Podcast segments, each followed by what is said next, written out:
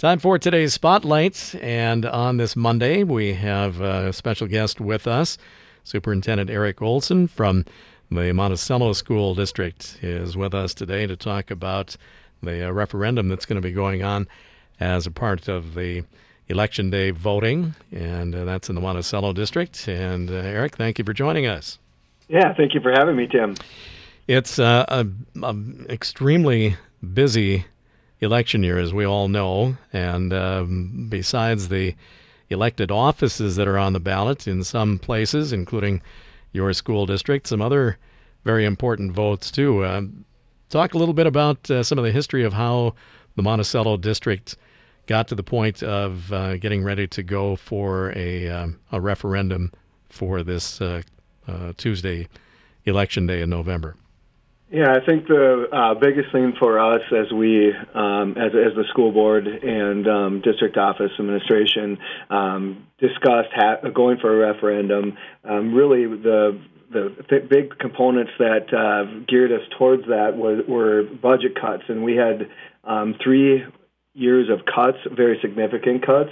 And um, it, they totaled 2.75 million dollars um, over that three-year span, and so that um, you know left the school board with a with a decision, um, and we were slated to make that decision um, in April last spring, and then uh, something called COVID hit, and um, we just decided to not uh, announce it and start a seven month campaign like we were um, planning to do so, and instead we just debated it all the rest of the summer to see if it was the right time or if we should go for it, and um, and then we in the end decided in August to um, put it on the ballot. Talk a little bit about you, you mentioned what uh, sort of precipitated that. Uh, two years running of of uh, cuts. That's uh, that's tough for any district to sustain. Yeah, you know, and, and the hard part when you, when you do have to go through cuts is, um, you know, you take, you know, the first year you try to take care of, um, you know, the outside of the onion and um, try to take care of things that are, you know, maybe least impactful to the classroom. But you know, once you get to that third year, you're we were really starting to get towards the classroom, and our class sizes were were raising, and um, that that's hard to to handle as a superintendent and as a school board. So um, yeah, so that one after that third year, when when you were really starting to get and have it be impact impacting the classroom, that's when we decided that uh, you know we needed to uh, do something about it and. Um, you know the, the, the two things that you can do to um, help financial um, status of a district is you can increase um, you know revenue, um, which is actually hard to do um, if because it goes to the uh, per pupil aid from the state, but it also um, you can reduce uh, budget expenses. So we reduce budget expenses um, for those three years in order to get our um, our uh, money up to a uh, fund balance up to a point that was acceptable per board policy and um, that left us with uh, you know reducing expenses and not being able to um, control our own revenue um, as, as, much as we would like to. And, and, and in the end, that's what we're going to do now. Is we're going to try to take matters into our own hands with an operating levy in hopes that we can reduce or we can increase some of our revenue. And is there a timetable um, on this as far as uh, is it set for a certain length of time, or is this uh, just a, a general uh, one-time type uh, improvement. Yeah, it's a it's a six years, so that's what we currently have right now is six years. Um, uh, we have a current operating levy, and so it's a um, which lasts for six more years, and so we have it for that length of time. Okay.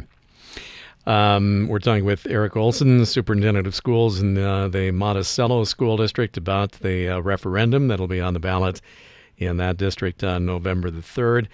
Uh, you've got a very good um, kind of a, you know, point by point display on the uh, district website about the, uh, the fact sheet on the referendum. Again, just over $6 million Maybe want to talk a little bit again about um, the benefits as far as the classroom, the transportation, technology, some of those things that uh, that could be uh, bettered if uh, this goes ahead. Yeah, so during the um, three-year stretch when we were doing the cutting, um, like I said, we did end up getting to that middle part of the onion, and the, the, we had nine uh, sections of uh, classrooms that were were cut and combined in order to raise the class sizes at the elementary level, and then nine at the secondary level, so middle school and um, high school. So when you are talking 18 um, certified positions, and then also um, a sprinkling of other non-certified positions, so um, a custodial position, um, to a combo uh, of FTEs of paraprofessionals, and then also an admin position um, when you add all those up, um, you, that that's very impactful. So we know that those, those are going to be our first priorities of, of bring back is to um, get bring those back, and that should immediately help um, reduce our lower class sizes.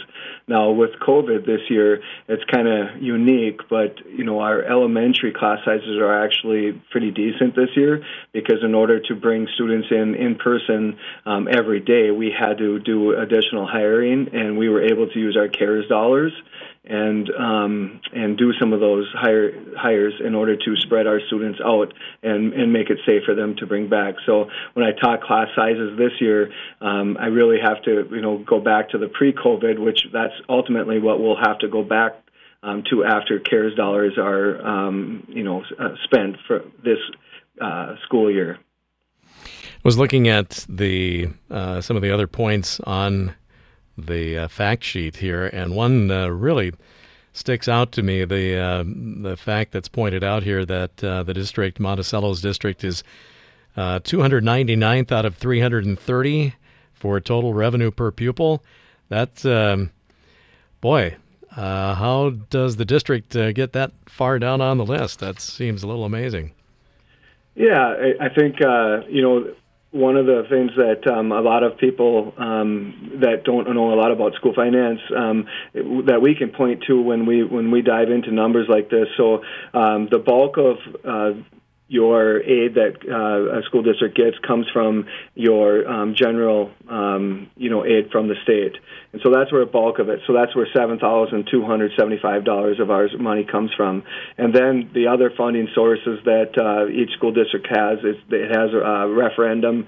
Um, uh, money that they can uh, generate revenue from, and then special education uh, revenue source from the state, and then also long-term facility maintenance, which is um, uh, money that the state allows us to levy um, a certain amount uh, per year. So when you add all those up, um, those are that, those are our major revenue sources, and that's what puts us in that 299th um, uh, number 299 out of 320. And why that's important to us is we are a district that has very very slow steady growth, so not not um, anything um, that you know allows us to you know grow like by 50 students, which can greatly impact a, a budget and allow you to do some extra things because of the increased revenue from the state. But when you just do slow um, growth, what ends up happening is you want to offer everything that all your local competing districts are offering are offering, but you're not really um, you know generating uh, additional revenue. And so as time goes on, you know we all are trying to do what we can as a school district, and, and same with all the neighboring school districts, you trying to balance bringing in um, programs and, and offerings for your kids in order to be competitive. Um, without any additional revenue, or in our case, um, with a revenue stream that um, seems, you know, light in comparison to some of our um, some of our neighbors and some of the other people in the state. We're talking about the uh, Monticello School District uh, 2020 referendum, which will be a part of the general election ballot in that uh, school district area. Monticello School Superintendent Eric Olson is our guest. Obviously, you've talked with, I'm sure, many groups um, uh, on this on a person to person basis, or maybe uh, in light of COVID, more of a, a Zoom type basis. But um, what kinds of things are, are people saying? Um, what kinds of things are being asked? Uh, what do people have questions about? Yeah, I think the you know the biggest questions, um, you know, when I when we first started going out into the community, we did um, ask pre-questions. So before we went um, and, and, announced at a school board meeting in August that we were going for um, an operating levy, we did go to civic organizations and ask people what they thought of. And and at that time, I would say that um, it was still pretty raw. You know, we're all trying to reimagine ourselves um, uh, through the the COVID times here and and so I think that was more the animated or um, you know maybe not so maybe maybe a little bit more uh, non-friendly conversations. You know, people not wanting their taxes to go up, whether they're homeowners or business owners. Um, people frightened by hearing that. Um, so that was you know you know more of the June July conversations and I would say ever since then uh, the conversations and questions you know obviously are more about you know why where where exactly are the um, the dollar is going to go. And so those are the things that um, we've been you know answering uh, more more detailed questions. I think at the beginning and uh, like I said in June July was more principle why now? Um, and then, uh, you know, and then later on, as, as the summer um, wound down and, and as into the fall here, people wanted to know exactly what we're going to do with the money. So um, we will be releasing a, a sheet that um, a document that added to this website page that um, will show where every um, penny of the um, d- dollars would be spent if the operating levy were to pass. Well, as property owners um, know, of course, um, this is a, a situation where uh, the levy is raised, and it would be. Uh, in fact, I think the uh, the question even has to indicate that uh, by voting yes, you would be voting for a tax increase. Maybe give you a little time here to kind of break that down a little bit. Um, probably most people that uh, are interested in it have seen it, but in case not, or if other areas have interest uh, in that and how it would uh, affect, um, you know, certain brackets of property value. Maybe you want to touch on that. Sure. I'll just, um, you know, uh, throw out some some dollar values and, and, and home prices. And so for um, a hundred thousand dollar home, um, the annual tax increase would be $197 or $16 a month. Um, and then um, a $200,000 home um, would be $394 annually or um, $33 per month.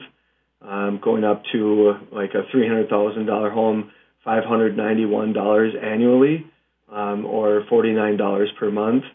Um, looking at some um, property values with a little bit higher, so I'll get into some of the ones that could potentially even be some business ones, but like a, a $400,000 home um, or business going up $788 annually or 66 per month. Um, and then I'll pick a couple uh, larger ones. Um, a $700,000 um, property value going up $1,379 per year or $115 per month. Um, and then a, um, a uh, maybe the like a, a $2 million property would go up $3,941 per year or $328 per month.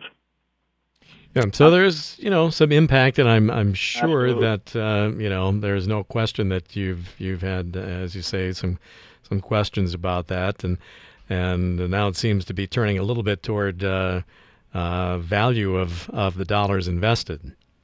Yeah, and that's that's uh, you know one of the f- first conversations that I get to have. In fact, I had a, um, two uh, community coffee chats this past weekend, and and when that question comes up, I think the uh, most important thing that I want all um, homeowners and, and property owners um, to know is that we totally understand as a district that everybody has their own story, and um, you know we don't. Uh, you know, we don't go out there and say you you have to vote yes or else uh, because you know that's just not what you do. It's not number one, it's not legal, but number two is it's not what in our in our what's in our hearts. No matter what happens, like we are still going to educate children, and we're still going to develop um, deep relationships with with everybody, um, and, and that goes from parents to students to community members, and we take great pride in those relationships, and and that's why I do think that as um, the conversation has changed to more detailed questions. I do believe it's because of the um, relationships that we have built with our community um, as a school district. Um, we have great relationships with our city, with our county, um, and with uh, the business organizations and um, great partnerships and and and so it's about listening and when when we get into those conversations that's the first thing that I want to do is I want to make sure people know that uh, we know they have a story uh, we're listening to them um, obviously, we're hopeful that this passes. It, it allows us to um, even the playing field and not have to work so hard at uh, um, finding um, unique and creative ways or grants to keep adding and, and going for. Um, and, and while we try to keep up and add the things that we believe that all kids deserve right now. So yeah, it's a it's a balance, but I also want people to know that uh, um, through that balance, um, the, relationships that we've been able to make and through conversation across the community have been absolutely awesome. Um, it, they've been going well, and, and um, I appreciate the thoughtful questions and, and the deep questions. Um, they allow us to go back and to um, improve our message and um, and and keep and keep fine tuning uh, what we have put on print in order to, to keep living our motto of, of trying to serve every kid every day the best that we can. It seems like the uh, programs that we've done on the topics of uh, levy referendums, and there have been many districts in the Wright County area that uh, have gone out uh, for levy referendums over the last uh, several years. Um, it seems like one of the central themes a lot is that some of it is based on, and I don't want to dump this all on the state, but uh, that state funding at at best seems like it. I'm hearing that it's, you know, while it's there, it's maybe not at the level that uh, some districts expected it was going to be, and there is still this uh, issue of uh, maybe not uh, necessarily a real level playing field uh, from district to district either. Yeah, and I think uh, Tim, you really uh, um, nailed a, a, great point, and um, along with that point, uh, um, you, what you're talking about is the uncertainty of um, educational funding, and and um, I know there are lobby lobbyist groups out there called uh, you know Schools for Equity in Education, um, because there there is a, a, disparity from you know from top to bottom, and there are reasons for those disparities. You know whether there's you know money for sparsity or inner uh, city schools school um, needing more. There's also a lot of unfunded mandates, um, you know, with both the federal um, government, uh, with uh, fed, with uh, special education, for, uh, for example. Um, so there's a lot of things that um, that we have to do that we are obligated to do and that we're proud to do, but with with uh, those obligations come an increased um, price and come they come at a cost and that's even before we start talking about uh, uh, COVID and, and how that's going to change the game for all school districts.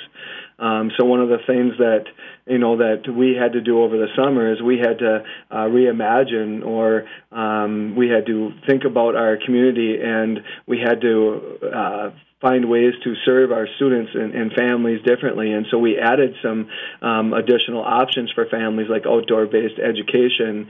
Um, and we're having great success. Um, but with that success, you know, we're going to have to, you know, ha- keep up that level of service. And so what it does is it just changes um, how we do business, which is good. We should always be reimagining. But being able, but serving students in different ways, um, you know, does, there there is a price attached to it, and so um, we hope to, you know, get through COVID. We didn't want to lose any more than 50 students this particular year. Um, that was our our goal because we knew that people were going to be moving around. Um, there are districts that put in 100 or 150, um, or obviously bigger school districts putting in hundreds of students that potentially would be lost due to uh, movement through COVID, and we did lose lose 56 students as of you know as of last week, and so that was above our target, which is hard because that's you know there's one more um, expense that we didn't budgeted for with the the aid that comes from those six students that that uh, you know that we had hoped to be able to retain, but we did go over that 50. So yeah, there's there's budget normal budget uh, years, and then there's also now there's COVID budget years, and so trying to um, trying to navigate the uh, two um, e- extremes of, of um, you know financial need from each one um, will come at a, um, a, huge undertaking for all school districts. Two last things for you here, Eric. Uh, Eric Olson, our guest, Monticello School Superintendent, talking on the uh, referendum that'll be on the ballot. Um, just tell us, um, for those that have interest, uh, are there more uh, public conversations about this coming up, or if they have further questions, where do they get more info? And then, uh, lastly, um, how is it going to appear on the ballot? And I'm assuming that uh, early voting is uh, already being done, of course, in your district too. So that means, you know, maybe some people have already, uh, you know, voted on this. Yeah, and so you know, I'd like to start with that if I could, Tim. And so we we um, appreciate um, all the people who have been coming to our um, Saturday morning coffee chats with myself, and um, I have you know I've been getting around to all the civic organizations. Um, we also have um, um, a, uh, an upcoming Saturday, October 24th, virtual coffee chat. We're trying to, we've been doing some in the parks, um, and then this will be the second virtual one. And so that one is at 9 o'clock, and, and the link will be um, on our website um, along with some of other um, civic organizations that I'll be to prior to that one. Um, we, we took off this coming Saturday just because of um, you know the MEA break and, and thinking that families would like to uh, be with their families instead of spending time having a coffee and donut with me. But uh, um, yeah, I, I think in, in another point I'd like to um, make is, is since um, you know the website is, is a great place for community members to go to, and like I said, one of the options that um, that you can click on is uh, you can. There's a video there. Um, there are the tax uh, impact sh- documentation there, um, and then as of tomorrow, there'll be a detailed document of of uh, where each dollar would be spent if it would t- were to pass. Um, and along with that, I just may, want want to make one more mention to one of the biggest reasons that school districts are faced with um, needing additional uh, revenue is is um, uh, everybody is taxed with a social emotional need. Um, mental health crisis across the nation is um, uh, it has been at all time highs, and uh, COVID isn't helping this. And so, being able to address the needs and the social emotional needs prior to um, you know, being able to go deeper with edu- uh, the content educational uh, piece of education is really important. And so we know that uh, we want to get kids ready to learn, and in order to do that, we have to help them through um, the challenges that they've been um, going through socially, emotionally. Um, so that's a big piece of this um, um, additional uh, referendum um, ask. and then you had one other point. so on, on the ballot, um, you will. Uh, so yes, people have been voting, and you know there's um, uh, a copy of the absentee ballot that can uh, a sample right on our website, and um, and so the school district question one, just one question, um, is on the lower right corner of that. So um, hopefully people uh, read through the whole. Ballot and, and make sure that they vote for all the different components on a ballot. So Um, and while the board uh, certainly, you know, hopes that they can, um, you know, have a positive outcome on the uh, referendum, I think the big thing, one way or the other, is to vote, uh, you know, for or against, because uh, uh, if if your vote is no, uh, I mean, the board needs to know that too. But obviously, you would like to to make it a little easier for the district to uh, to continue its operations, but uh, important to know one way or the other. Yeah, absolutely. Um, I think with anything, um, whether it's a, a, test that a student takes or whether it's voting, um, a lot of information uh, can be gleaned from the results um, from a voting or assessment, and um, this will help guide us if, um, if it passes. Obviously, we have the fun work of of uh, putting um, together the uh, additional hires that would go to lower class sizes and, and some of the different uh, uh transportation pieces um, that uh, we could improve and um, reduce um, people's um, activities fees for both uh, sports and um, uh, fine arts. And so, yeah, we hope that that's the type of work that we're doing. But if not, we're going to go right back to um, work and, and trying to uh, find different funding sources for this year and then potentially bring it back um, uh, for a longer campaign and uh, uh, work with uh, our community um, for the next year in hopes to potentially bring it back next fall again. All right. Lots more information available on the uh, school district website, monticello.k12.mn.us. And of course, um, I'm sure board members and yourself also available if people have questions. And uh, of course, the big uh, election uh, on the 3rd of November. Um, but uh, in the meantime, I'm sure a lot of uh, voting will be done too. So, Eric Olson, Monticello School Superintendent on the 2020 referendum in that district. Thank you for your time today, sir. And um, we will uh, continue to put some information out there for uh, people to make an educated decision. Yeah, Tim, I, I really appreciate uh, um, your time and, and being able to be um, a, a guest here uh, on your radio station uh, means the world to me. Um, voting obviously is an integral part of our society, and uh, we just hope that everyone um, exercises that, goes to the polls, and, and votes. And, and um, prior to doing that, if you haven't if you haven't voted already, um, I would love to give you my um, phone number here because um, answering questions and being able to have a place to ask questions is really important. So if you can't make it to a, a coffee chat with me, you could call this number seven six three. 272 2001. And I can be the spokesperson for the board in, in hopes that um, I can get all your questions answered. Okay, very good. 763 272 2001 directly to Superintendent Olson. Uh, we will chat again in the future, uh, not probably on this topic, but um, we'll, we'll get up to date on, uh, on other things that are happening in your district. Thank you so much. I appreciate your time. Okay, thanks very much. There's today's spotlight with Eric Olson, Monticello School Superintendent, here on KRWC.